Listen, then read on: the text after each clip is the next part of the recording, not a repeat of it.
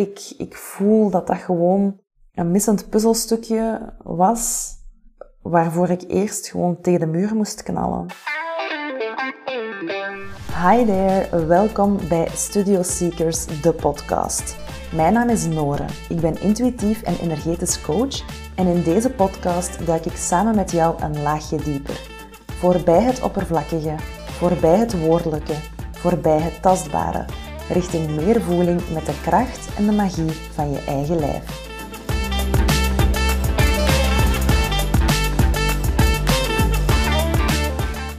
Hey jij en welkom bij mijn allereerste podcastaflevering ooit. Ik ga eerlijk met u zijn, ik vind dit eigenlijk best wel spannend. Ik heb het opnemen van deze aflevering een aantal keer naar voren geschoven en nu voel ik eigenlijk gewoon heel veel goesting om er eindelijk toch aan te beginnen. Het was waarschijnlijk mijn perfectionisme dat af en toe toch nog eens naar boven komt, dat mij een stukje heeft lam gelegd, omdat ik op voorhand al voel dat ik hier niet wil gaan knippen en plakken. Ik wil het echt een pure, intuïtieve opname houden, omdat dat ook is hoe dat ik zelf heel graag naar podcastafleveringen luister. Dus bij deze, here I am. Ik heb een tijdje geleden een vraagsticker op mijn Instagram stories gezet, waarin ik even polshoogte nam naar wat dat jij als volger fijn zou vinden om te zien verschijnen op mijn podcast. En er werd een aantal keer geopperd om van start te gaan met het verhaal achter Studio Seekers. En als ik eerlijk ben, is dat inderdaad ook de enige manier waarop ik deze podcast zelf wil starten. Het verhaal achter Studio Seekers is onlosmakelijk verbonden met mijn eigen verhaal. En het is ook dat verhaal dat er in C voor gezorgd heeft dat Studio Seekers is ontstaan. Dus het voelt echt voor de volle 200% juist om op een kwetsbare manier te starten en jou een, eh, een blik, een inkijk te geven in mijn eigen rugzakje van de afgelopen jaren. Ik ben geneigd om te zeggen dat mijn verhaal, of het verhaal, dus achter Studio Seekers, start in 2017, omdat ik toen heel ziek geworden ben. Maar als ik heel eerlijk ben, start mijn verhaal natuurlijk veel vroeger dan dat.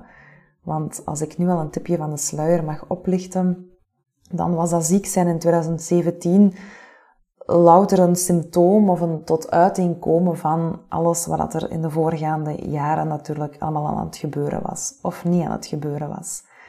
Maar het is voor mij toch gemakkelijk om te starten in 2017.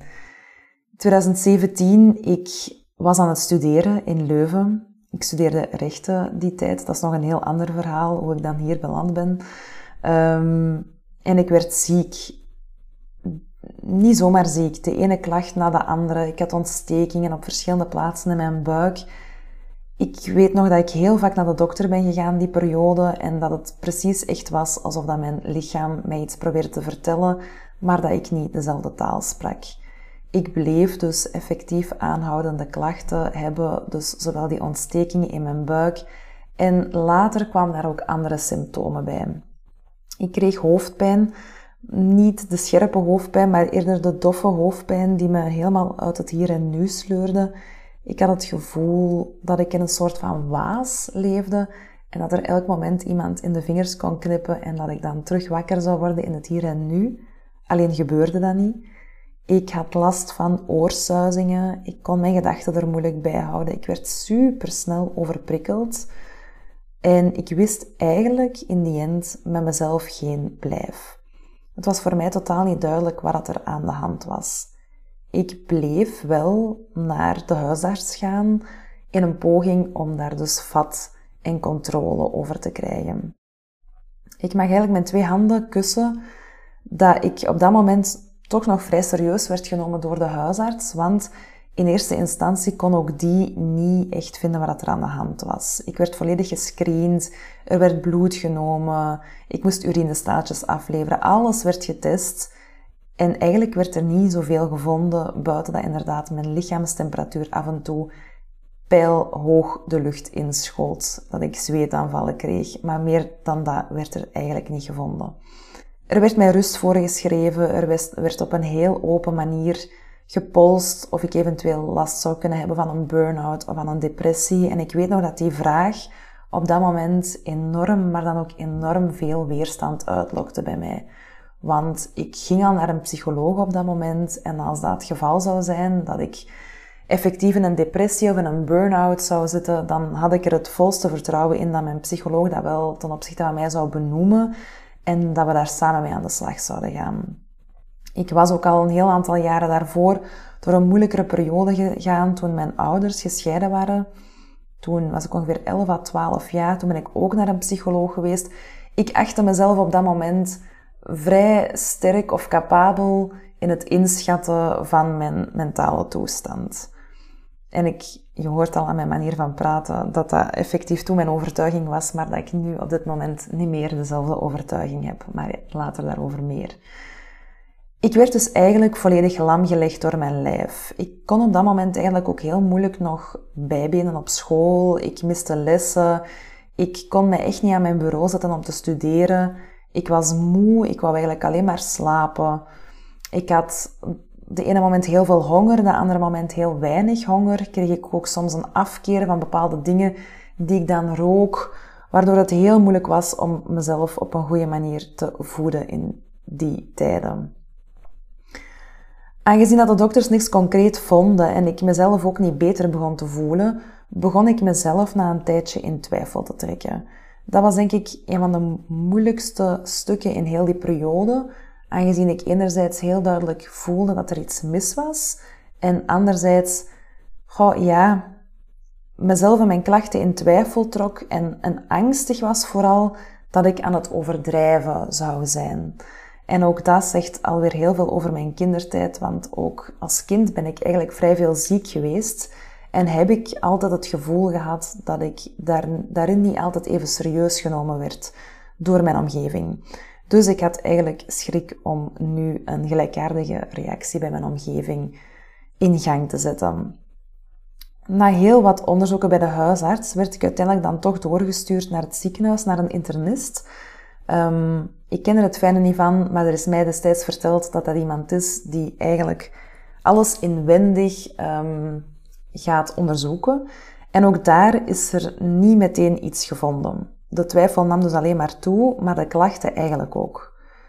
Ik ben dan zelfs een tweetal keer rechtstreeks door de huisarts naar het spoed gestuurd in een poging om de onderzoeksprocedures te versnellen, want het duurt, zoals je waarschijnlijk wel weet, enorm lang om een afspraak bij een specialist vast te krijgen. Dus raadde mijn huisarts mij at that point gewoon aan om binnen te gaan op de spoed en hopelijk daar volledig binnenstebuiten gekeerd te worden. Dat is niet gelukt. Ik werd naar huis gestuurd met pijnstillers en I had to sit on it of het uitzetten once again. Na een tijdje heb ik dan toch een afspraak gekregen bij een neurologe. En ik geloof zelfs dat dat via de internist was, want die kwam op een gegeven moment bij mij en die zei: Meisje, we hebben echt alles gecontroleerd buiten uw hoofd. Dus het moet zijn dat het in uw hoofd zit. En hij bedoelde dat niet figuurlijk, maar letterlijk. Want uh, de eerste gedachte toen hij dat benoemde, dat was inderdaad die angst van: Oh my god, am I making stuff up?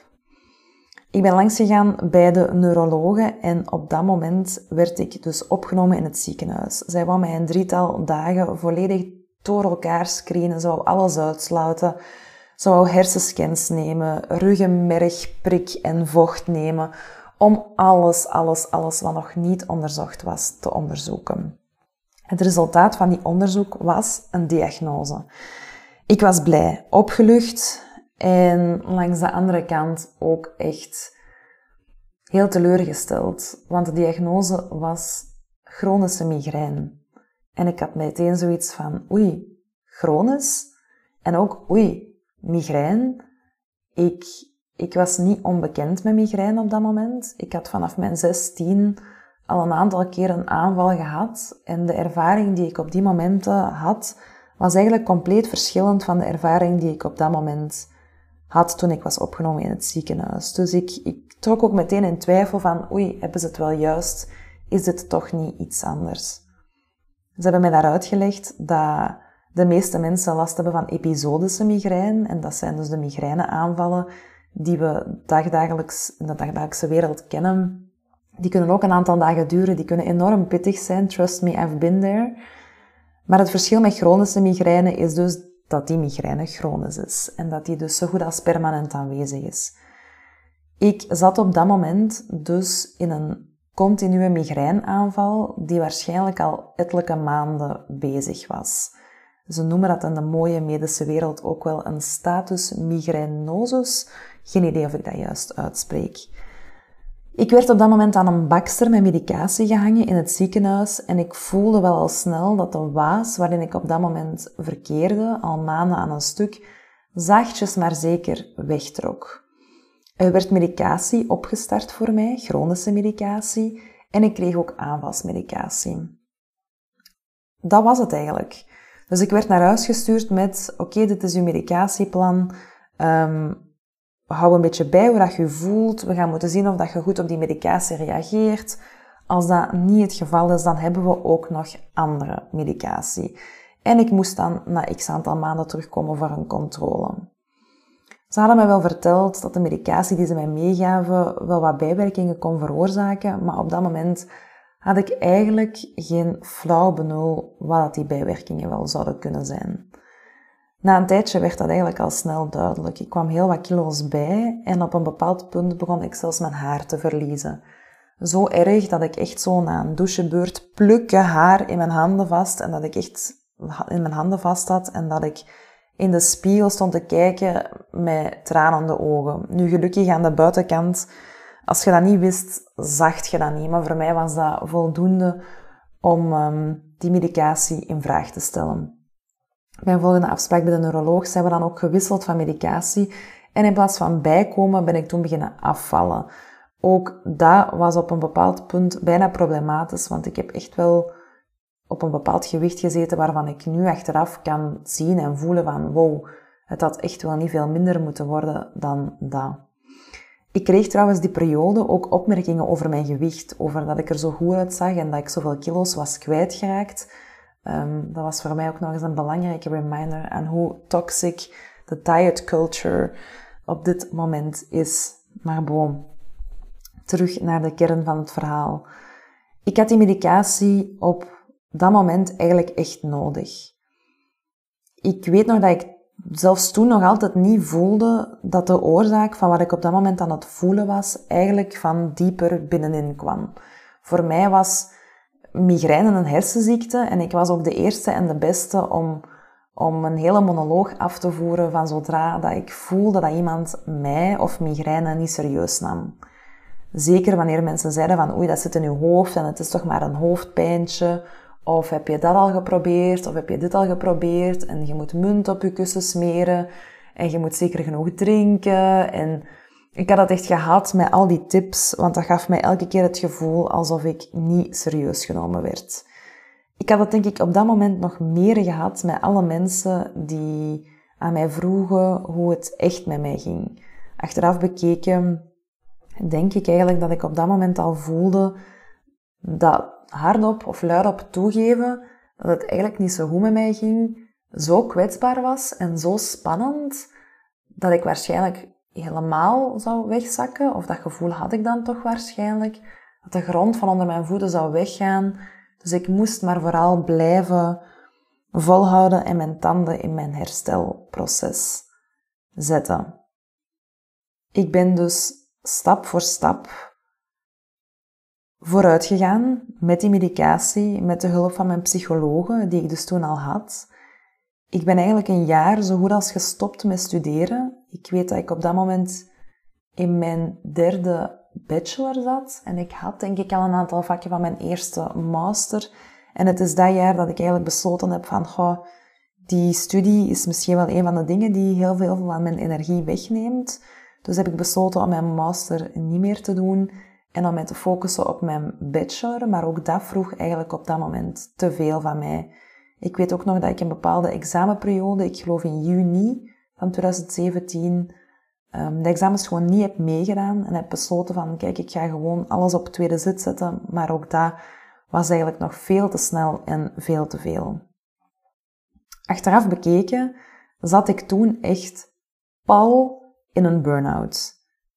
Maar op dat moment was dat gewoon veel te veel en veel te eng om toe te geven. Ik weet nog dat ik in, in de periode van mijn herstel, ik zat nog op kot, want daar vond ik rust. Um, dat ik tijd nam om het boek van Fleur van Groningen over hoogsensitiviteit te lezen. En dat is zo het eerste persoonlijke ontwikkelingsboek dat mij altijd gaat bijblijven, omdat dat de eerste inzichten heeft gegeven over, wow, er is meer. Het ging ook niet over dat label bij mij, het ging ook niet over in hokjes plaatsen, maar ik begreep voor, het allereerste, voor de allereerste keer beter hoe dat ik functioneerde. En hoe dat dan misschien ook anders was dan andere mensen. Dat is ook de periode dat ik voor het allereerst mijn, mijn vlammetje heb voelen branden om met mijn verhaal iets te doen. Ook al zat ik daar nog middenin. En ik weet dat ik mij toen heel hard gefocust heb op het opstarten van een blog, maar dat ook dat eigenlijk op dat moment nog te veel van mij vroeg. Um, mijn blog noemde Seeking for Balance. Dus het woordje seeking, seekers, studio seekers, het is er altijd geweest. Het is niks nieuw. Het maakt echt deel uit van een ellenlang proces. Ik kon me wel enorm hard amuseren met het opmaken van die website en ook met het schrijven van de eerste blogberichten. Dus als je interesse hebt over mijn woorden destijds, die, die staan nog altijd op mijn website www.studioseekers.be blog. En als je helemaal naar onder doorscrollt, dan vind je dus effectief de berichten van in, ik denk 2018 dat ik ben beginnen schrijven over 2017 en kan je dus echt nog lezen en voelen hoe ik er op dat moment in stond. Ik weet ook dat ik die zomer voor het allereerst een opleiding ben gaan volgen. Dat was de opleiding Bewust Leven van Creative Consciousness. Ik had die opleiding al verschillende keren zien passeren ik weet ook dat ik op dat moment ook al grote fan was van Eva Daleman. En in een van haar boeken, of op haar Instagram, ik weet het zelfs al niet meer, had ze die opleiding gepromoot omdat ze die ook gevolgd had als zijnde. Iedereen zou die opleiding eigenlijk een keertje moeten volgen. En daar ben ik het trouwens nog altijd um, over eens met haar. Dat was zo de eerste baanbrekende opleiding waarin ik voelde, er is meer. Er is meer dan datgene wat ik altijd gevoeld heb of toegelaten heb om, om te voelen. En er is meer dan hoe ik op dit moment in het leven sta. Dat was denk ik ook, geloof ik, het moment waarop ik eigenlijk gevoeld heb dat ik echt mijn leven als een sneltrein leefde. Maar echt, ik deed honderd en één dingen tegelijkertijd. Ik nam nooit rust. Het moest altijd beter, hoger, mooier, harder, groter, perfecter. Dat was een periode waarin ik en studeerde en ik gaf al skiles, dus ik ging regelmatig een week naar het buitenland om skiles te geven. Ik was dan ook nog eens reisleiding op die skireizen, dus eindverantwoordelijke. Ik miste een week les als ik op skireis ging omdat dat buiten de schoolvakanties viel. En als ik schoolvakanties had, moest ik eigenlijk studeren. Ik was barverantwoordelijke in de plaatselijke bar van mijn kot. Ik ging elk weekend werken in een benauwerij. En ik gaf ook nog eens elke zaterdag skiles. Het was gewoon te veel. Ik ging nog babysitten ook. Ik was gangverantwoordelijke op mijn kot. Het was gewoon te veel for some reason vonden al die posities mij verantwoordelijkheden mij altijd. En ik zeg nu for some reason, maar dat was niet for some reason. Ik heb van jongs af aan geleerd om altijd enorm, maar dan ook enorm veel verantwoordelijkheid op mij te nemen, want dat was mijn manier om gezien te worden door mijn ouders. Je zou het een copingmechanisme kunnen noemen. En dat heb ik dus meegenomen in mijn volwassen leven en dat heeft mij uiteindelijk al, maar dan ook al mijn energie gekost. Achteraf bekeken waren dus al die klachten die ik destijds had, een soort van chronische stress die zich in mijn lijf had vastgezet. Letterlijk dan. En dat is ook altijd wat ik nu verkondig tijdens mijn coaching sessies. Stress en trauma zet zich vast in uw lijf, heel specifiek op bepaalde plaatsen. Het hoofd of de migraine was voor mij achteraf bekeken het ultieme teken dat ik gewoon compleet, maar dan ook compleet vast zat in mijn hoofd. Ik had 0,0 verbinding met mijn lijf. 0,0. Diep ingewortelde patronen zaten dus vast en hebben mij compleet lam gelegd. Dat gebeurt er als je niet luistert naar je lijf. Want als ik daar nu op terugkijk, had mijn lijf wel degelijk signalen gegeven. Want dat is ook hoe dat het werkt. Uw lichaam gaat niet ineens aan alle alarmbellen trekken en, en, en alle, alle rood flikkerende lichten en, en alarmsignalen tegelijkertijd laten afgaan. Nee, uw lichaam gaat stap voor stap signalen geven dat datgene wat je aan het doen bent, niet oké is. Maar als je zoals mij vast zat in je hoofd, dan ziet je dat niet. Of dan wilt je dat niet zien. En dan negeert je dat. En dan neemt de intensiteit van die signalen steeds maar meer en meer toe. Totdat je het niet meer kunt negeren. En dan word je compleet, maar dan ook compleet lam gelegd. Na een tijdje besefte ik dat. Hè. Dan voelde ik van, wow, hier is, hier is veel meer aan de hand. En dan overviel mij een, een tweede soort stress, omdat ik zoiets had van, shit, hoe ga ik hier ooit te boven komen? Hoe ga ik ooit door heel deze puinhoop geraken? Ik had enorm, maar dan ook enorm veel schrik om overspoeld te worden en om tot de vaststelling te komen dat ik niet kon zwemmen. Ik voelde ook dat hoe meer ik mij ging omgeven met mensen die bezig waren met bewustzijn, die bezig waren met intuïtief leven, met spiritualiteit, dat ik zelfs een beetje stress begon te krijgen, omdat ik zoiets had van, oh shit, they've got it all together. En ik, ik ben hier nog maar aan het begin van mijn reis. En, en hoe kan ik nu ooit zoals hen worden? En oei, misschien had ik al zoals hen moeten zijn. Ik voelde vaak, of ik had vaak het gevoel dat ik mij moest verantwoorden voor het feit dat ik nog chronische medicatie nam. Um, terwijl ik daar achteraf bekeken echt totaal geen oordeel over heb ten opzichte van mezelf. Want ik had op dat moment die medicatie nodig. Ik had dat nodig om alle stukken die zich opgehoopt hadden in mijn lijf behapbaar te houden en om inderdaad niet te verdrinken. Ik heb het gevoel dat als ik die medicatie niet genomen had, dat ik er niet zo had gestaan zoals vandaag, omdat het gewoon te veel was.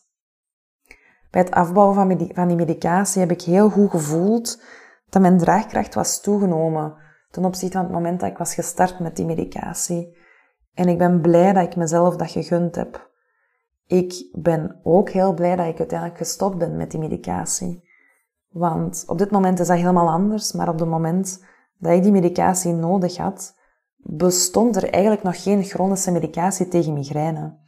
Dus de medicatie die werd voorgeschreven, dat waren beta-blokkers, dat waren anti-epileptica. Dus dat zijn medicijnen die in de kern voor iets anders gemaakt zijn, maar waarvan bewezen is dat ze ook een positieve invloed hebben op het verminderen van migraine. Ik weet nog het moment dat ik voor de allereerste keer mijn doosje Depakine kreeg. Dat was ook hetgene wat ik via het infuus in het ziekenhuis had gekregen. Dat daar in het supergroot een, eh, een driehoek stond met een kruis door en daar stond een zwangere dame in. En er werd mij heel duidelijk gezegd van, als je op dit moment zwanger zou worden, dan is uw kindje niet levensvatbaar. En dat is iets dat er bij mij enorm hard heeft ingehaakt van, wow, dat is echt strafspul dat ik hier naar binnen werk. Dus ik had ook wel echt die gedrevenheid van, ik wil dat niet zomaar jarenlang nemen. En tegelijkertijd de mildheid van, ja, maar nu heb ik dit wel nodig. Ik weet ook nog dat ik in die periode weinig geduld had. Eenmaal dat ik wist en besefte dat het dus van dieper kwam en dat er dus een andere oorzaak was dan puur hersenziekte zijn, dan, uh, dan wou ik dat meteen opgelost hebben.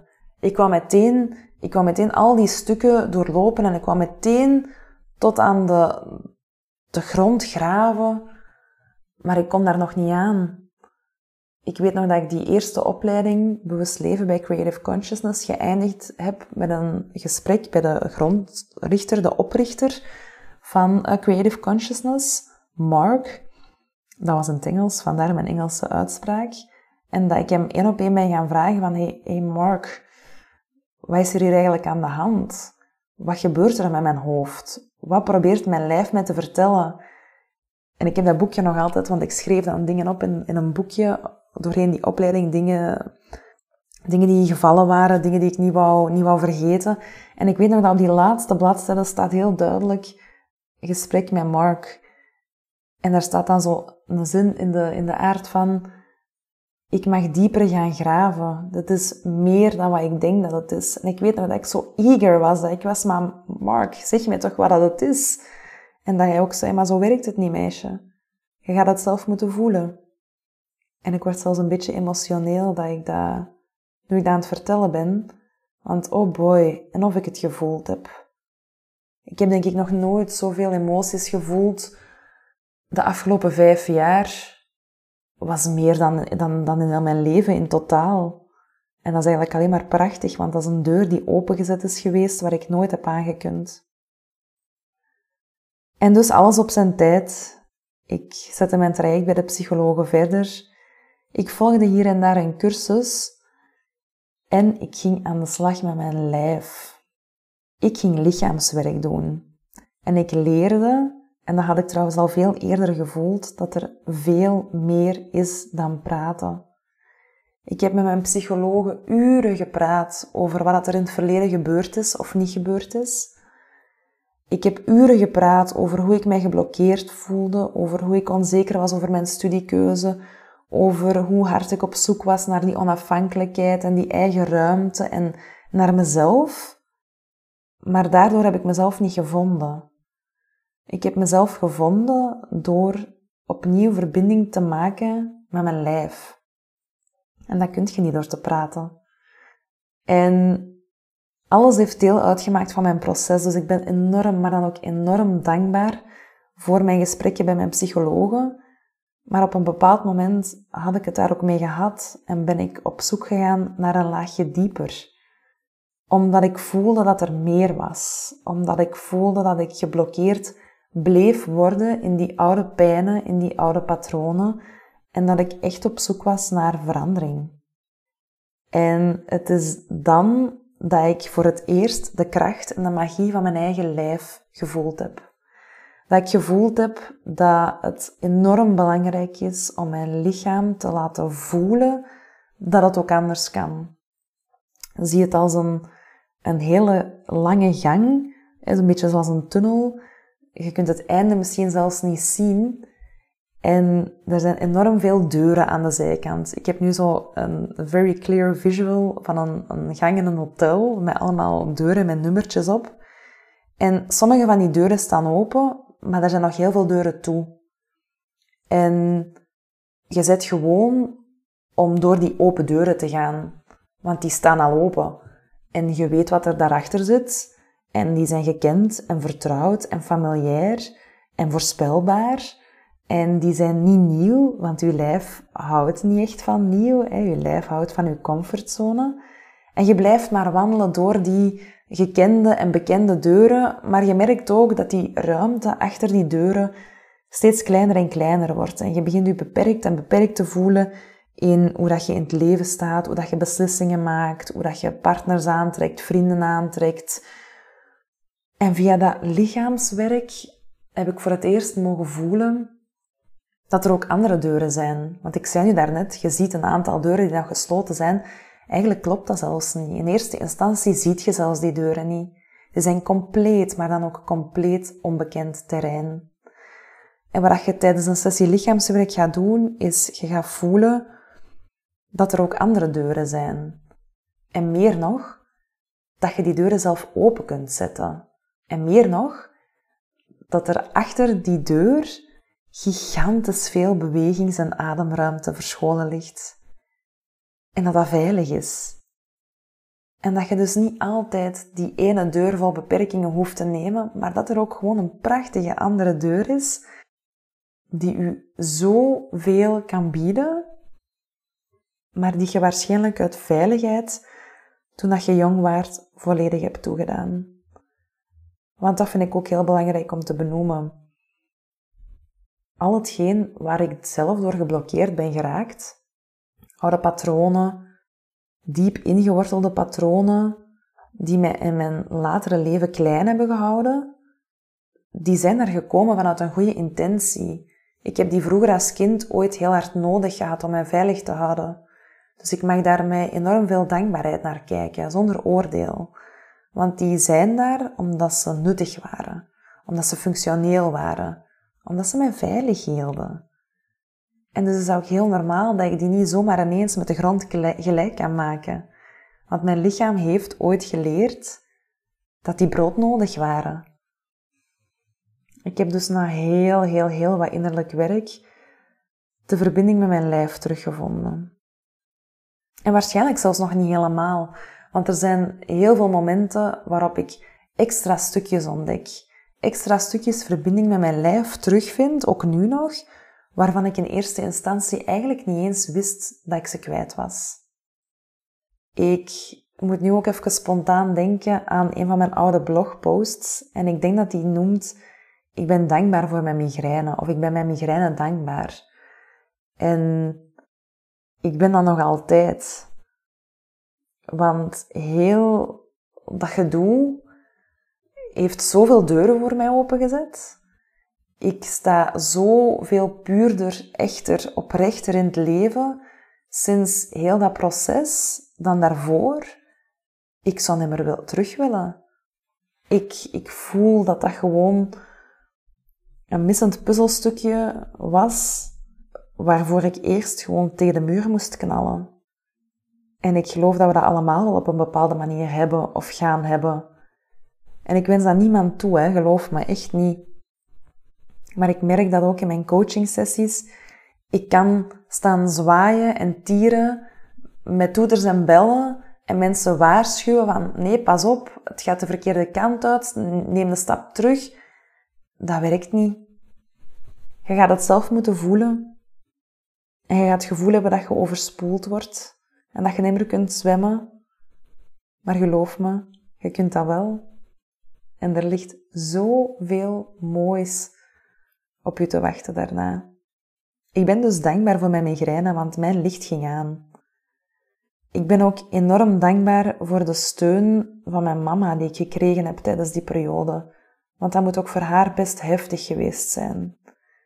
En ondanks die heftigheid heb ik toch altijd op een bepaalde manier het gevoel gehad dat zij er voor mij was.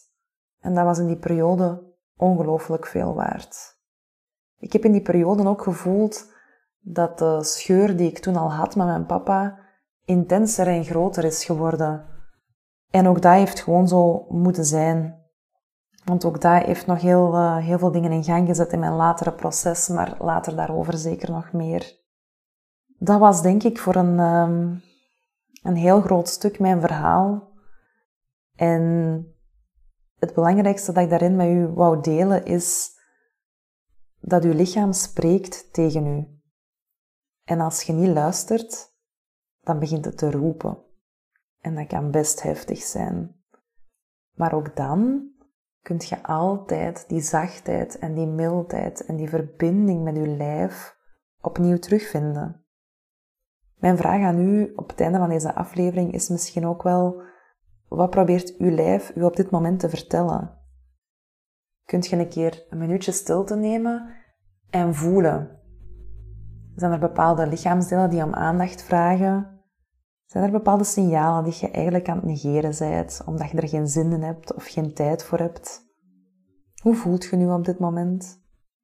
En dat alles mag er misschien gewoon even zijn. Alright. Dat was best kwetsbaar. Ik heb hier eigenlijk een heel groot stuk met, met tranen in mijn ogen gezeten. Ondanks dat ik dat verhaal eigenlijk al heel vaak verteld heb. Het is een stukje dat ervoor heeft gezorgd dat Studio Seekers is ontstaan. Een seeker is eigenlijk iemand die, of voor mij toch, is eigenlijk iemand die op zoek is naar net dat tikkeltje meer, naar net dat laagje dieper, dat level hoger, zonder daar perfectionisme mee gemoeid te laten komen, maar zo echt vanuit een vertrouwen en vanuit een bewustwording voelen, er is meer dan dit. And I am very eager to discover it all. Dankjewel voor het luisteren. En um, ik vond het alvast super fijn om dit met jou te delen. Dus bij deze kan ik ook al zeggen dat er sowieso een tweede aflevering aankomt. Ciao!